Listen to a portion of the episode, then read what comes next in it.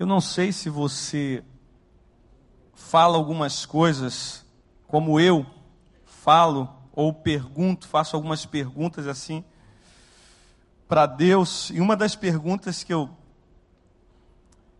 de vez em quando eu faço para Deus, depois eu, eu me arrependo, depois eu vou lá e me ajoelho, mas eu pergunto para Deus, Deus, por que tudo para mim é tão difícil? Você já falou isso? Por que que para mim a coisa é, é, é, luta, quando parece tá, não, agora está tudo certinho, está tudo, não tem erro, né? Aí dá até medo, dá até tremedeira, né? Não tem erro. Aí quando você chega lá, você fala, meu Deus, não acontece. E eu me vi como os filhos de Asaf, no Salmo 73, se não me engano. Eles falaram assim, Senhor, como é que pode? Para o ímpio, para aquele cara que está lá no carnaval, está nessa pucaí e tal, tudo dá certo para ele, Senhor. O cara não te louva, o cara está lá no mundão, e o cara engorda, e tem aquela, a cara da riqueza, você já viu a cara da riqueza? A cara da riqueza é aquele negócio fantástico, é uma pessoa farta, e o salmista entrar em crise. Pô, como é que pode para mim ser o que luta, que batalha? Mas no meio do salmo ele dá uma consertada, né? Ele diz assim: quase que os meus pés se desviaram até que, quem conhece? Entrei aonde? Na casa do Senhor e entendi o fim de todas as coisas. Queridos, hoje eu gostaria de compartilhar com vocês sobre a luta de uma mulher para salvar seu filho, a luta de uma mulher para que seu filho não fosse morto por um decreto.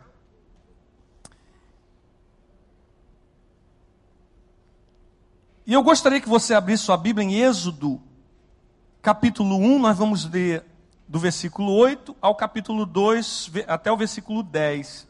Essa história é fantástica. E por que que a gente, por que que a Bíblia é esse muitos relatos, muitas histórias que a gente dominicalmente vem falar aqui, vem contar essas histórias. A gente vem trazer essa história para você e de repente você pode pensar, mas pastor, por que todo domingo a gente ouve uma história, ouve um relato da Bíblia? E eu quero dizer por quê.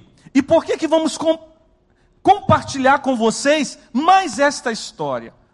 Simples, queridos. Porque Deus deixou esses relatos todos na sua palavra para que a partir dessas histórias pudéssemos conhecer um pouco do seu caráter.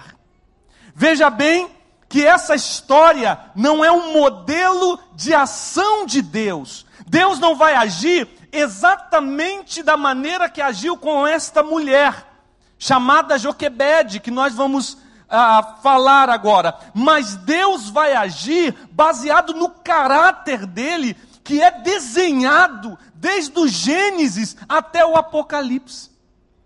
Se você conhece esse Deus da provisão, se você conhece o Deus da misericórdia, que você, se você conhece o Deus da graça, é porque a palavra, porque essas histórias, elas vêm trazer para nós e revelar para nós o caráter de Deus. E eu digo para você, querido, com toda certeza, que não há nada mais precioso que você possa receber nessa noite do que conhecer um pouco mais do caráter de Deus, porque talvez a situação que você esteja passando na sua vida, se você conhecer o caráter de Deus, você vai saber que o Deus que nós servimos nesta noite pode trazer solução ao seu problema. Amém, queridos? Porque o caráter dele é um caráter de bondade, de misericórdia, de justiça. Vamos ficar de pé mais uma vez? E eu quero ler com vocês essa história fantástica do nascimento daquele que se tornou, depois de Jesus, o maior líder que já pisou esta terra, Moisés. E olha como se dá o nascimento desse menino, preste atenção na leitura. Entre mentes se levantou o novo rei sobre o Egito, que não conhecera José. Ele disse ao seu povo: Eis que o povo dos filhos de Israel é mais numeroso e mais forte do que nós. Eia, usamos de astúcia para com ele, para que não se multiplique. E seja o caso que, vindo guerra, ele se ajunte com os nossos inimigos, peleje contra nós, contra nós e saia da terra. E os egípcios puseram sobre eles feitores de obras, para os afligirem com suas cargas. E os israelitas edificaram a Faraó as cidades celeiros, Pitom e Ramessés. Mas quanto mais os afligiam, tanto mais se multiplicavam. Preste atenção nisso. Quanto mais os afligiam, quanto mais afligiam o povo de Deus, mais se multiplicavam. E tanto mais se espalhavam, de maneira que se inquietavam por causa dos filhos de Israel. Então os egípcios, com tirania, faziam servir os filhos de Israel.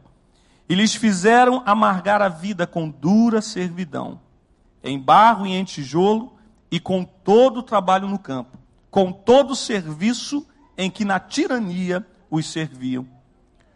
O rei do Egito ordenou as parteiras hebreias, das quais uma se chamava Sifrá e a outra Puá, dizendo: Quando servirdes de parteira às hebreias, examinai, se for filho, matai-o, mas se for filha, que viva.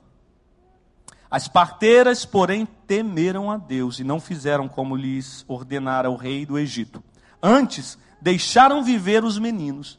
Então o rei do Egito chamou as parteiras e lhe disse: Por que fizeste isso e deixaste viver os meninos? Responderam as parteiras a Faraó: é que as mulheres hebreias não são como as egípcias, são vigorosas. E antes que lhes chegue a parteira, já deram à luz os seus filhos. E Deus fez bem as parteiras, e o povo aumentou e se tornou muito forte. E porque as parteiras temeram a Deus e lhes constituiu, ele lhes constituiu família. Então ordenou Faraó a todo o seu povo, preste atenção nisso, dizendo: a todos os filhos que nascerem aos hebreus, lançareis no Nilo, mas a todas as filhas deixareis viver. Foi-se um homem da casa de Levi, casou com uma descendente de Levi, e a mulher concebeu e deu à luz a um filho. E vendo que era formoso, escondeu-o por três meses. Não podendo, porém, escondê-lo por mais tempo, tomou um cesto de junco, calafetou com betume e piche, e pondo nele o menino, largou no carriçal à beira do rio. A irmã do menino ficou de longe para observar o que lhe havia de suceder. Desceu a filha de Faraó para se banhar no rio, e as suas donzelas passeavam pela beira do rio. Vendo ela o cesto no, ca... no carriçal, enviou a sua criada e o tomou. Abrindo, viu a criança, e eis que o menino chorava. Teve compaixão dele e disse: Este menino este é menino dos hebreus. Então disse sua irmã, a filha de Faraó: Queres que eu vá chamar uma das hebreias que sirva de ama e te cria criança? Respondeu-lhe a filha de Faraó: Vai. Saiu, pois, a moça e chamou a mãe do menino.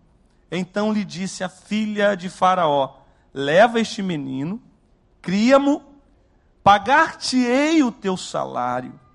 A mulher tomou o menino e o criou. Sendo o menino já grande, ela o trouxe à filha de Faraó, da qual passou ele a ser filho.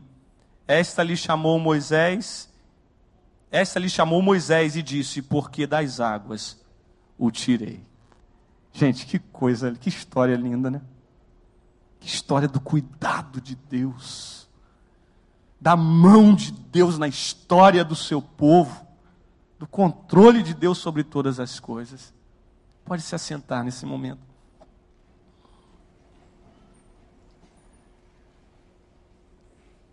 Contexto aqui, a maioria conhece, mas eu quero fazer um pequeno resumo para que aqueles que nos visitam, aqueles que ainda não conhecem a história, possam conhecer um pouco. Nós estamos exatamente no momento em que o povo de Israel deixa de ser um povo convidado para estar no Egito, convidado porque o seu patriarca, ou o filho, um dos filhos do patriarca Jacó, se sobressai de uma forma extraordinária e Deus usa seu filho José para ser resposta de Deus e a preservação da sua família no Egito, numa época em que toda a terra estava passando por uma escassez muito grande e os povos estavam sofrendo com a fome. José ficou engrandecido no Egito, levou, trouxe sua família com aquela história maravilhosa e lindíssima. Talvez você já tenha visto até em filmes. E agora José e sua família está estabelecida no Egito com o melhor da terra, tendo alimento, tendo suprimento, mas o tempo vai passando, José morre. E agora aquele povo vai crescendo, e a, a, a imagem aqui é muito interessante, porque é um povo, uma nação, nascendo, uma nação sendo gerada dentro de outra nação.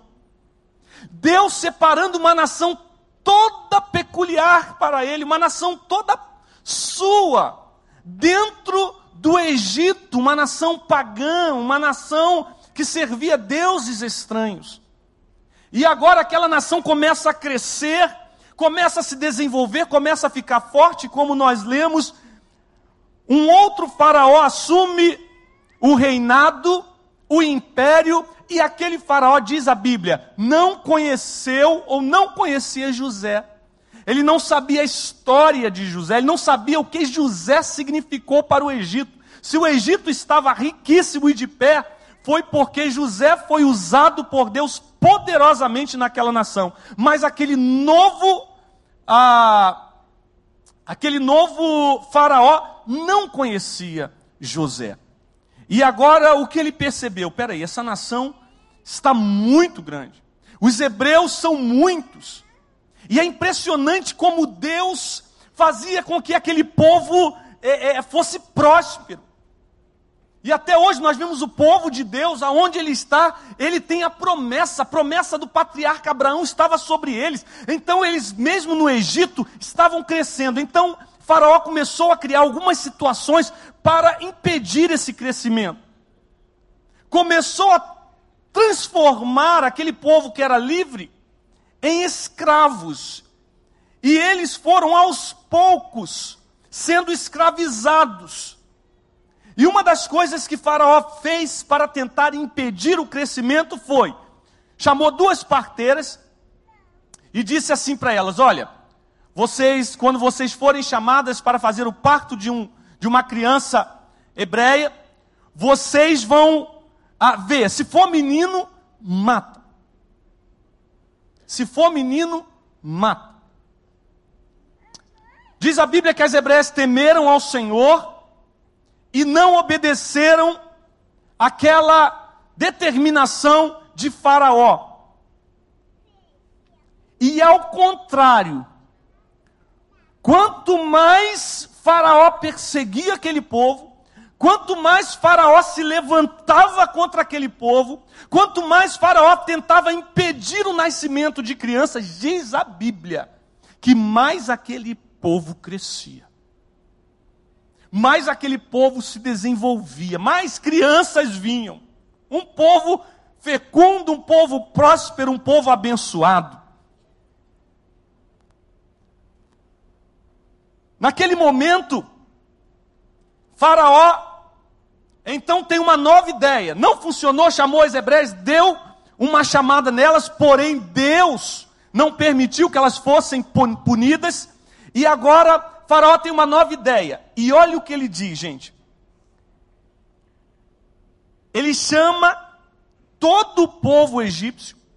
Com certeza, essa ideia de que a nação hebreia estava crescendo mais do que os egípcios, começou a ser a veiculada ali dentro do seu reinado, para que o povo pudesse aceitar a sua proposta. E qual era a proposta e determinação desse faraó? Toda criança hebreia que nascer, você, egípcio, tem a autorização, e não só autorização, mas deve jogar esta criança no rio Nilo. Ou seja, matar essa criança. Esse não é o desenvolvimento da mensagem, mas eu quero dizer só nesse contexto três coisas. A primeira, queridos, há uma bênção sobre a sua vida. Você crê nisso? A bênção de Abraão está sobre a sua vida. E ela culmina na cruz do Calvário com Jesus Cristo vencendo a morte, vencendo o pecado, Jesus Cristo sendo rei, Jesus Cristo derrotando a Satanás, e esta bênção, ela está sobre a nossa vida. Mas eu quero te dizer uma coisa: Faraó aqui é a imagem do próprio inimigo, é a imagem de Satanás, que não quer ver o homem de Deus, a mulher de Deus, a igreja de Deus crescendo e se desenvolvendo. É por isso que quando é, nós estamos caminhando, quando Deus nos dá sonhos, nos dá projetos, parece que as coisas são tão difíceis. É por isso que talvez você e eu já falou como o salmista: Senhor, para mim é tudo tão difícil.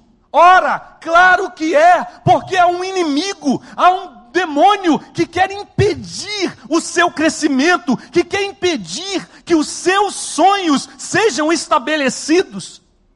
Assim como o Faraó tentava impedir que aquela nação crescesse, você, querido, tem ah, uma oposição declarada diante da sua vida, um inimigo que não quer deixar você passar. Você lembra de Daniel? Quem lembra de Daniel aqui?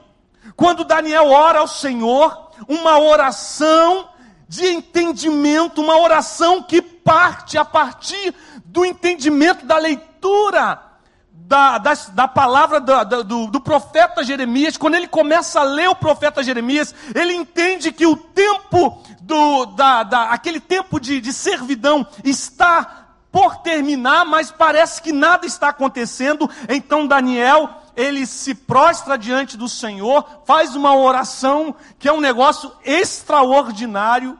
Mas diz a Bíblia que no momento que Daniel se ajoelhou, Deus mandou o Deus mandou o anjo para trazer a resposta. A Bíblia diz no instante que Daniel se ajoelhou para orar e fez uma oração baseada na vontade de Deus, imediatamente o anjo do Senhor desceu para trazer a resposta. Mas o que, que aconteceu no meio do caminho? Quem lembra, gente? O príncipe da Pérsia, uma potestade, um demônio, se colocou no meio do caminho e começou a guerrear com o anjo de Deus. A guerra foi tão terrível que Deus teve que enviar anjos, guerreiros, anjo que pudesse guerrear contra aquela potestade, para que, vencendo aquela potestade, a resposta, depois de 21 dias, a resposta chegou a Daniel. Ora, quantas vezes, talvez você tenha orado aí, e parece que a resposta não vem, né? Você tem orado, você tem intercedido. E por que, que você diz assim, Senhor, porque estava tudo certo lá no cartório, naquele dia eu vou, vai dar tudo certo, está tudo bem. Quando você chega lá, parece que o inferno se levanta, há uma confusão.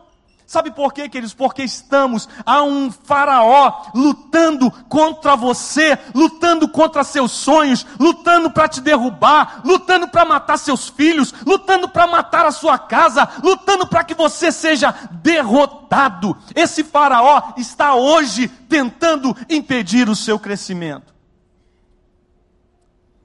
Mas há uma coisa que a gente precisa saber também. É que há um Deus Amém? há um Deus soberano e fiel que tem o controle da nossa vida nas suas mãos. E quero dizer uma coisa: Satanás ele só pode ir aonde Deus permite. Porque aqueles 21 dias que Daniel não teve resposta, Deus estava guerreando, mandou o anjo para guerrear, mas aqueles 21 dias foram dias de muita intimidade de Daniel com Deus. Deus permite a resposta demorar um pouquinho mais, permite até que Satanás impeça até um determinado tempo. Mas no momento certo, Deus se levanta com poder e glória. Aleluia! E eu quero falar sobre uma mulher que luta. Luta para salvar o seu filho da morte, porque Moisés nasce exatamente nesse tempo. Quando o Faraó diz: mate todas as crianças, jogue no Nilo todas as crianças. Moisés nasce nesse tempo. Um tempo de morte, um tempo de dor, e eu quero chamar a atenção das mães aqui para pensar como ficava o coração de Joquebede, daquela mãe, como ficava o coração do pai de Moisés ao passar na frente ou passar perto do rio Nilo e olhar as águas daquele Nilo. Como ficava o coração daquela mulher escondendo a sua gravidez, porque sabia que o destino do seu filho seria aquelas águas, seria morrer afogado naquelas águas. Como ficava um coração de um pai que não podia fazer nada sobre isso? Como ficava o coração dessa mãe que não estava vendo a proteção do seu filho, estava vendo o seu, o seu poder de guardá-lo se esvaindo. E ela foi, engravidou, casou-se da tribo de Levi, engravidou, e agora a barriga começa a crescer, ela começa a disfarçar, né? Começa a usar uma roupa mais larga. Manda as crianças, Miriam, psh, fica quieta. Arão, fica quieto. As crianças tudo naquela apreensão, porque ninguém podia saber que ela tinha um filho no seu ventre. Porque as mulheres egípcias, os homens estavam de olho. E agora Moisés começa a crescer, começa a crescer. Está chegando nove meses. Aquela mulher começa a ficar apreensiva. Aquela mulher se sente sufocada. E eu quero compartilhar nesse momento agora, nesse momento em que Moisés vai nascer, nesse momento em que Joquebede vai dar a luz, eu quero compartilhar três momentos na vida dessa mulher. Três momentos que talvez você esteja vivendo hoje. Talvez assim como Joquebede estava tentando guardar o seu filho, você esteja tentando guardar, salvar alguma coisa.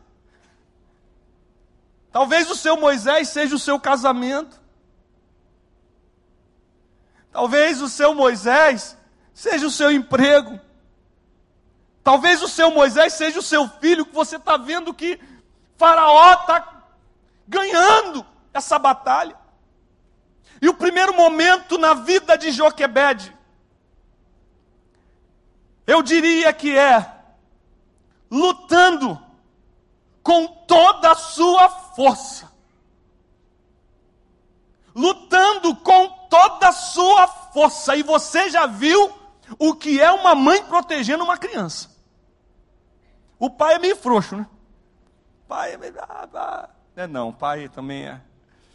Meu sogro, que, meu sogro que dizia assim: Minha sogra, olha, se um dia, se um dia eu caísse se um dia eu caísse numa, num lugar onde tivesse jacarés perigosos, seu pai, ela fala para a filha e fala para o genro também, né? Seu pai ia jogar a gente lá para ele se salvar. Mas ele ia ficar livre. Mas ele jogava a gente lá, enquanto o jacaré estava comendo um de nós, ele fugia. Mas uma mãe, gente, vira uma leoa, não é? Você fala para minha mãe que eu sou feio. Ah, ela deve estar tá vendo na internet. Fala isso para você ver. Você ganhou uma inimiga. meu filho é lindo. E ela bate. Eu falo, glória a Deus, mãe, amém. É isso mesmo. Proteja o seu rebento. Tenta tocar no filho de uma mãe. Tenta mexer com ele. O menino é terrível, o menino não presta, a mãe fala, esse menino está terrível, esse menino está um doido. Aí você vai falar, tá mesmo, ela vira uma leoa. Ela, o quê?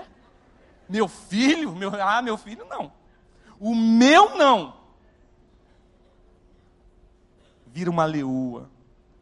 E se tiver que enfrentar o inimigo, ela enfrenta. E Joquebede, esse momento da sua vida é lutando com todas as suas forças. Quem sabe você hoje está lutando com todas as suas forças para manter um sonho vivo para que o desejo mais legítimo da humanidade, que é a sua perpetuação através de um filho, se cumpra.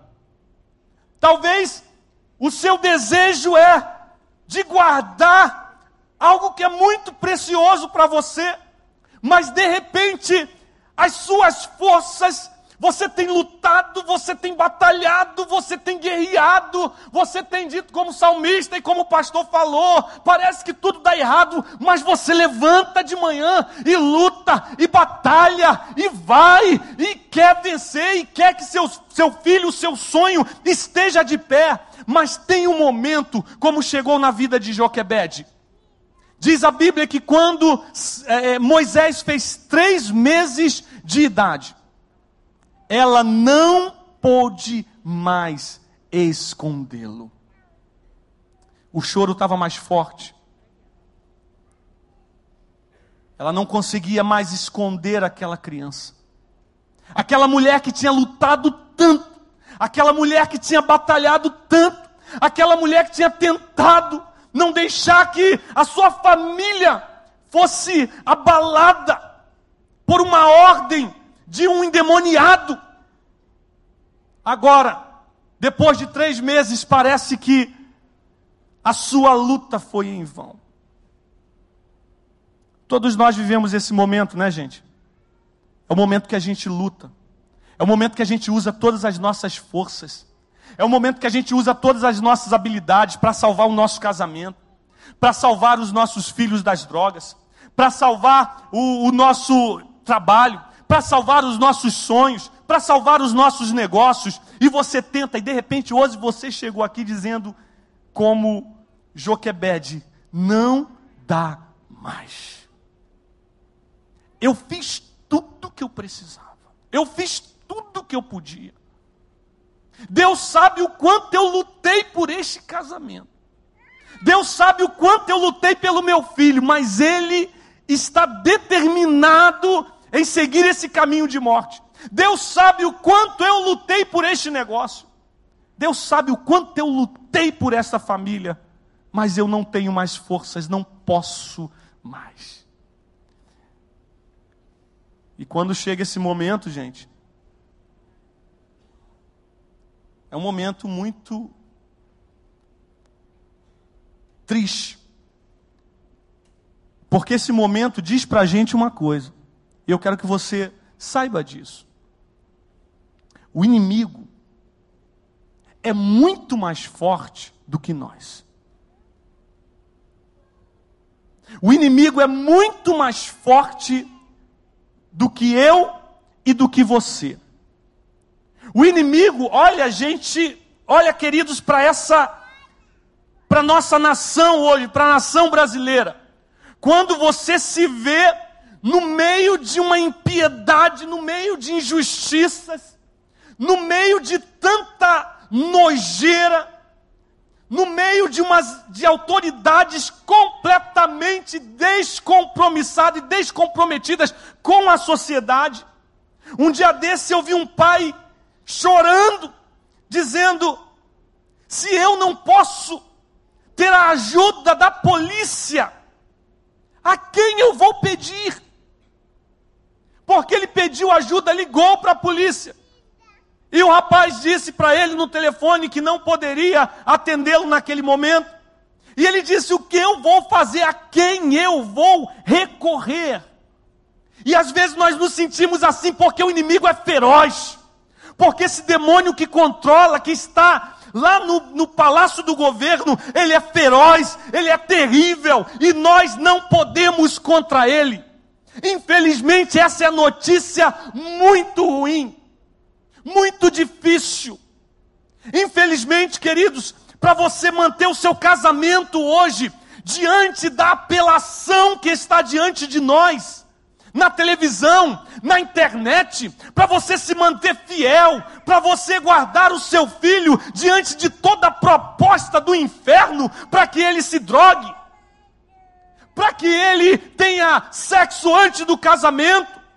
E a única coisa que esse governo faz é distribuir camisinha para o seu filho. O inimigo é forte demais, e há uma hora que a gente diz: Deus, eu não consigo mais, porque a nossa força não dá para a gente vencer esse inimigo, ele é muito mais forte do que eu e do que você. Mas há um segundo momento na vida de Joquebede, e esse segundo momento eu chamo o dia que a gente precisa entregar tudo nas mãos de Deus. O dia que a força acaba, o dia que o recurso acaba, o dia que as nossas habilidades acabam, é hora de dobrar os nossos joelhos e falar: Senhor, está aqui o meu filho, Senhor.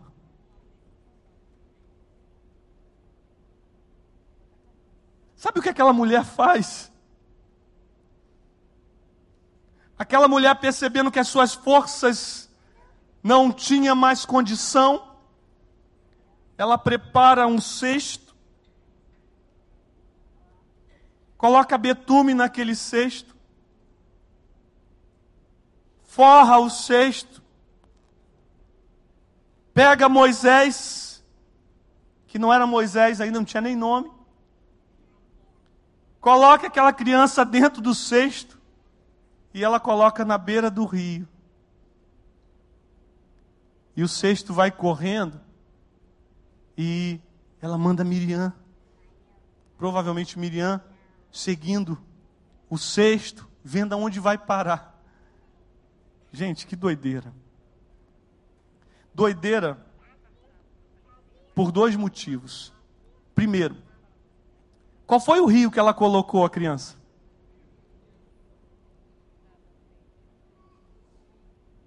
O rio Nilo aquele rio que lhe dava pavor quando ela passava por perto.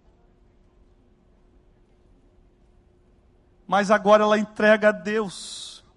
Sabe o que isso diz para mim? Isso diz para mim que nós temos um Deus que quer nos dar a vitória exatamente naquela área que Satanás determinou que seria a nossa morte.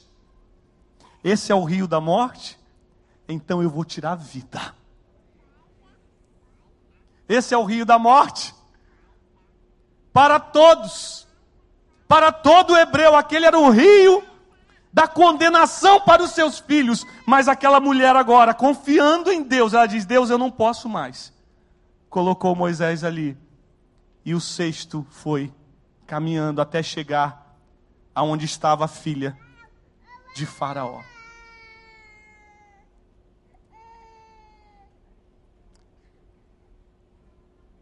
Eu já contei uma história que me permitam, quem, quem já ouviu, me perdoe, mas eu quero contar novamente.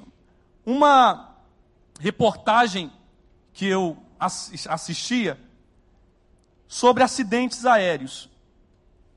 E falava de um acidente muito interessante. Quando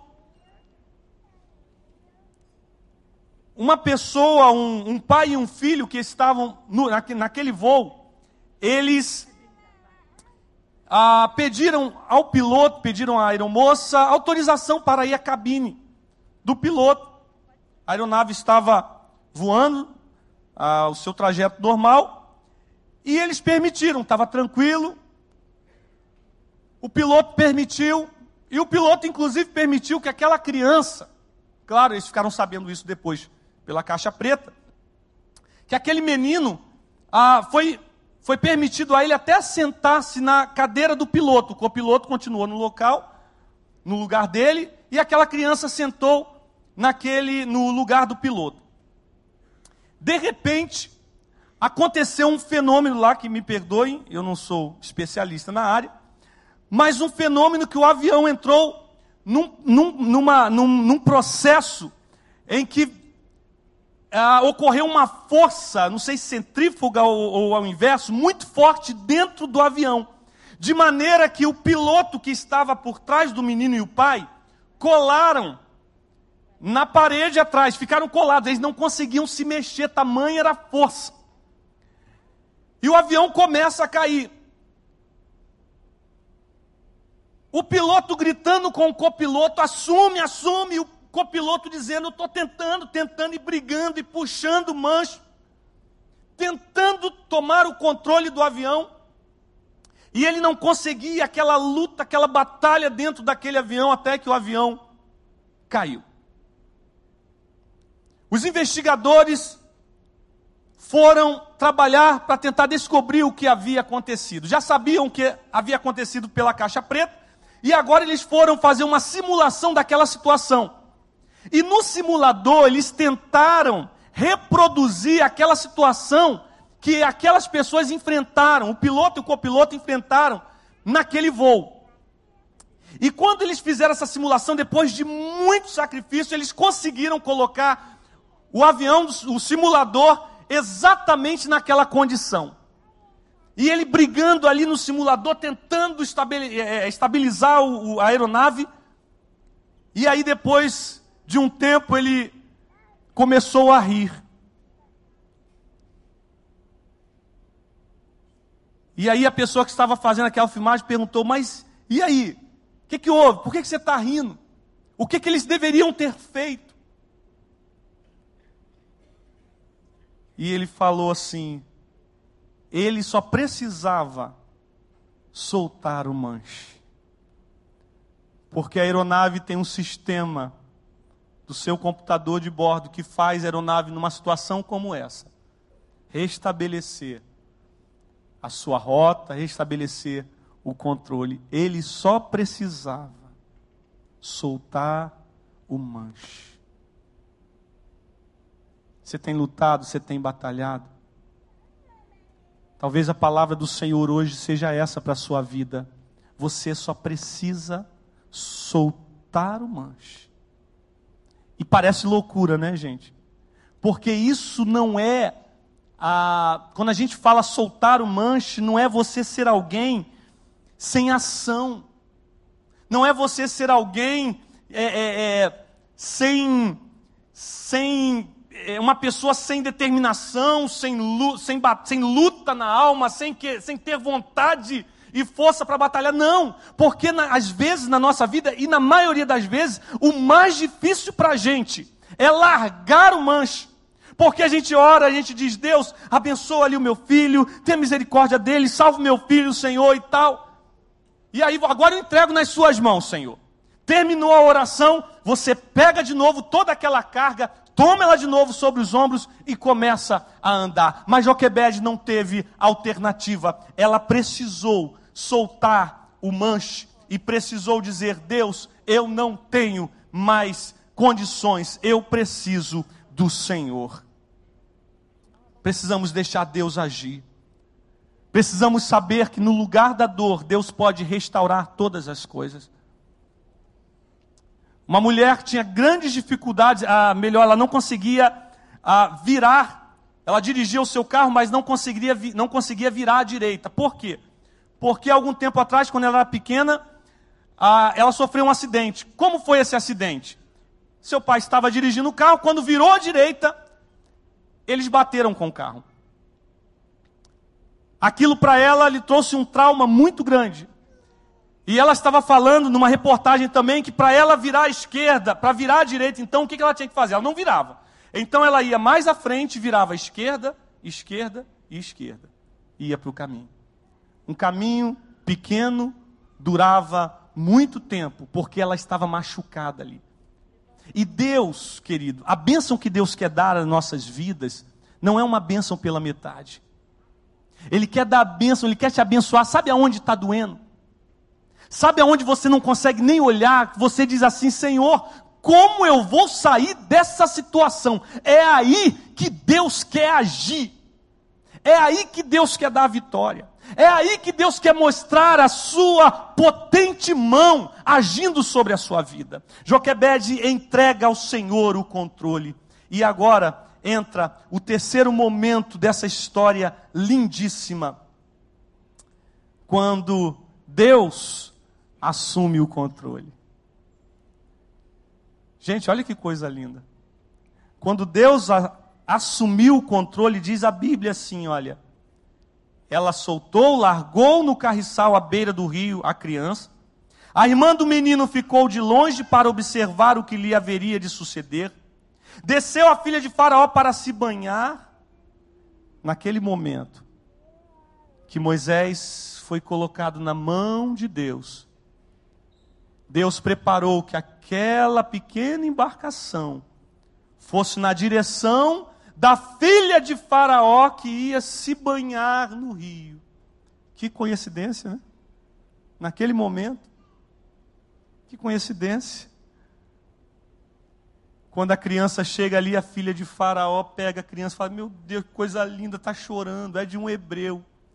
A menina que estava seguindo ali, o Ju, seguindo ali é, Moisés, estava tá por perto ali e fala: Ei, você precisa de alguém para cuidar da criança? Oh, Jesus. Ela fala: Preciso. Espera aí que eu vou chamar uma mulher para cuidar da criança. E ela chega assim e fala: Mãe, vem, vem cá para a senhora ver o negócio.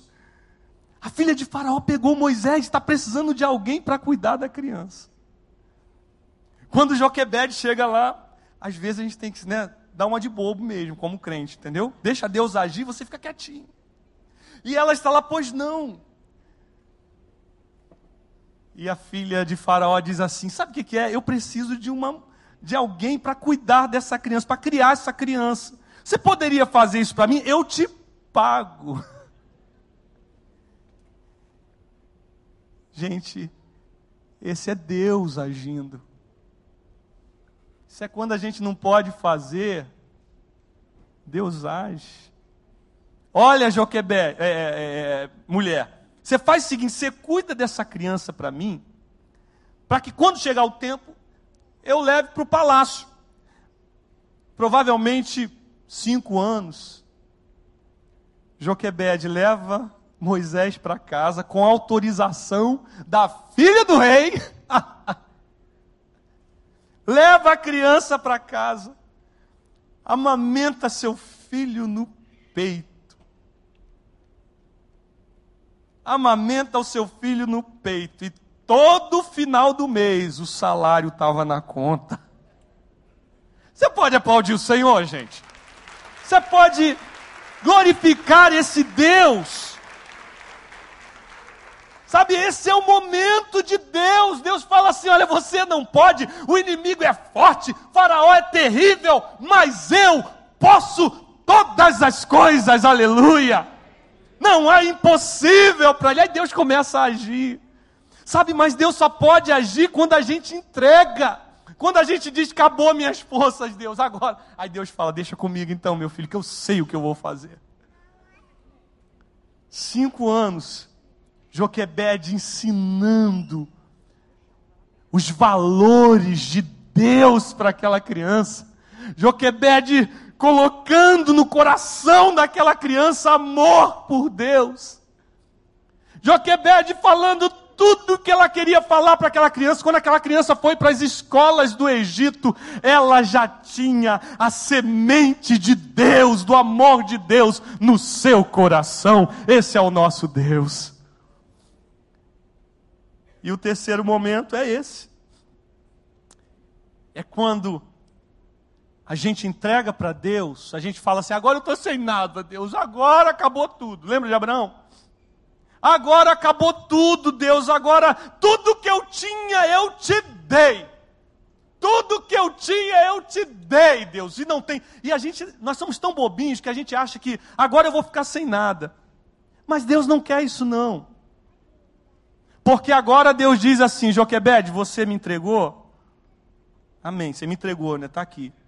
Agora, eu quero que você, que nós dois, lutemos juntos. Eu te quero comigo, Joquebed. Sabe por que Deus pede a você? Deus está pedindo essa situação, Deus está dizendo: entrega para mim, entrega para mim, entrega para mim. Não é porque Ele quer te ver sem nada, não. É porque Ele quer mostrar para você que Ele pode trazer a resposta em qualquer situação.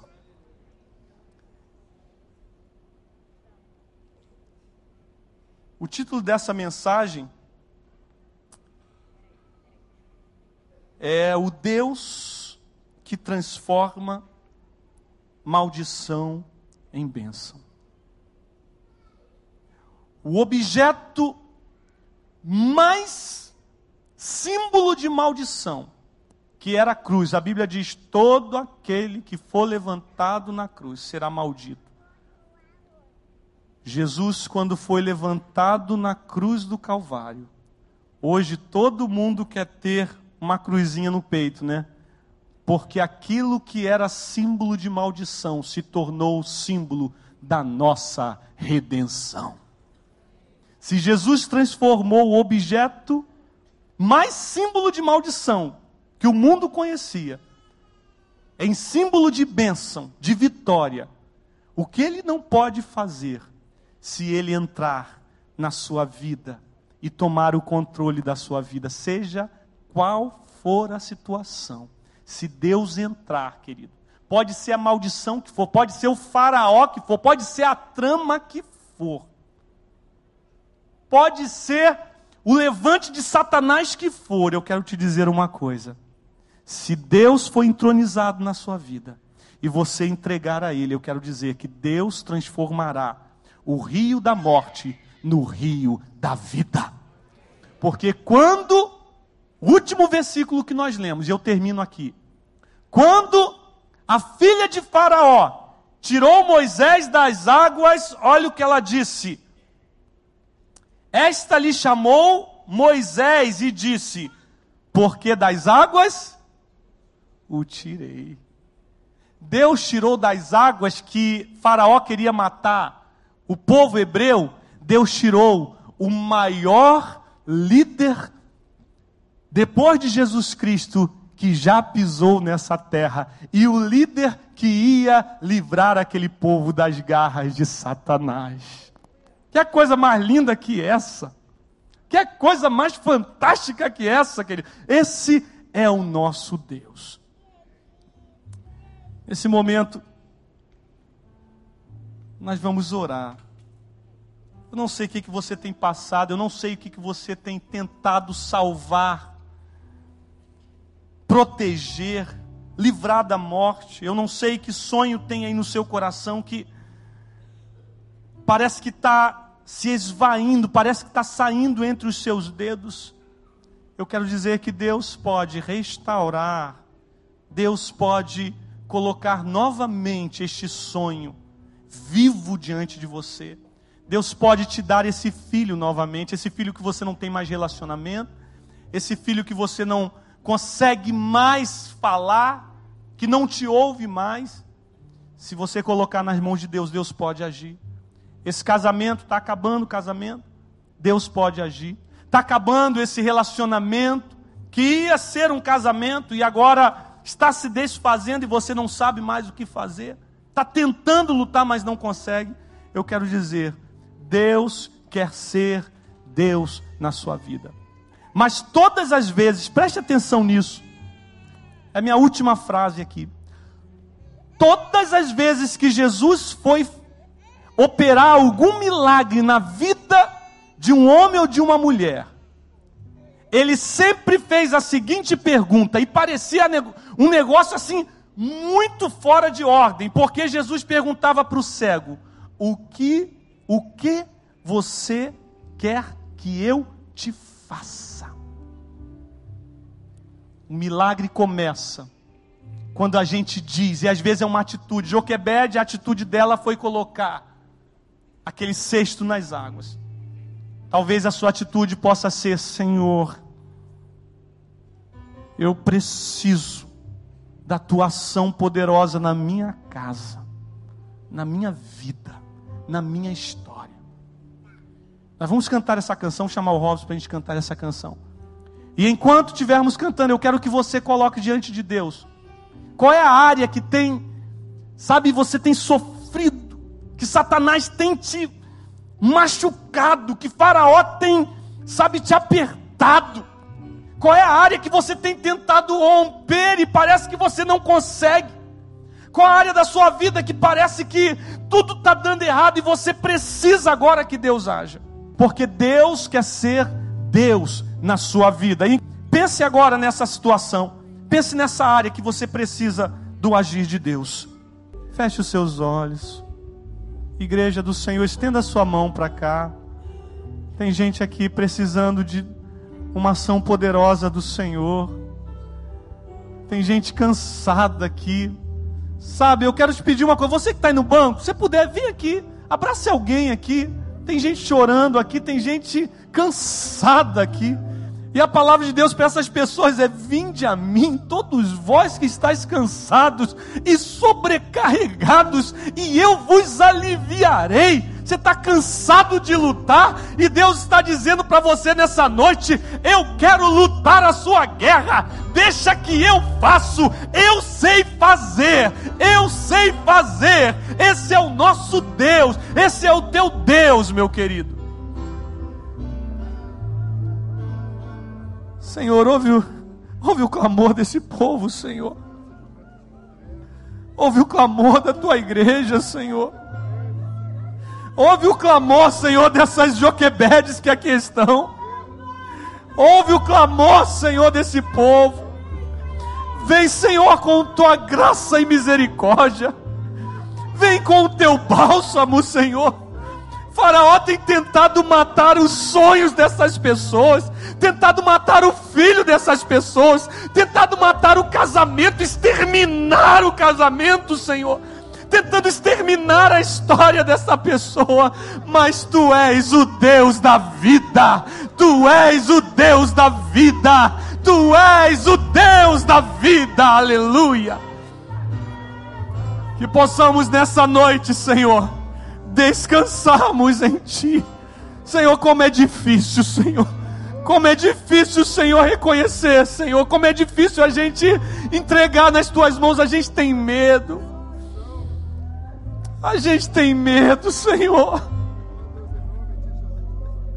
Mas aquilo que está morto, Senhor, quando colocarmos na tua mão, Senhor, ganhará vida, Senhor. Porque tu dá vida, Senhor. Derrama da tua graça sobre esse povo, sobre cada coração que está rasgado aqui diante do Senhor. Mas eu quero que você ore comigo agora, você que está aqui na frente. Quero que você repita essa oração comigo, porque essa é a minha oração também. Tem coisas que eu não quero, eu tenho medo de entregar a Deus. Parece que, parece que eu, eu tento, eu quero segurar, mas eu não posso. Então repita assim comigo, Senhor Jesus. Eu lutei tudo que eu podia, mas agora não tenho mais forças. Por isso, nesse momento, Senhor,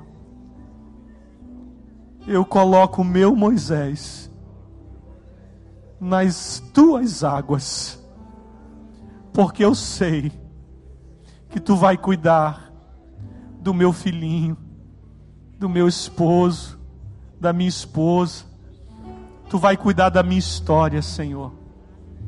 Está aqui o meu Moisés.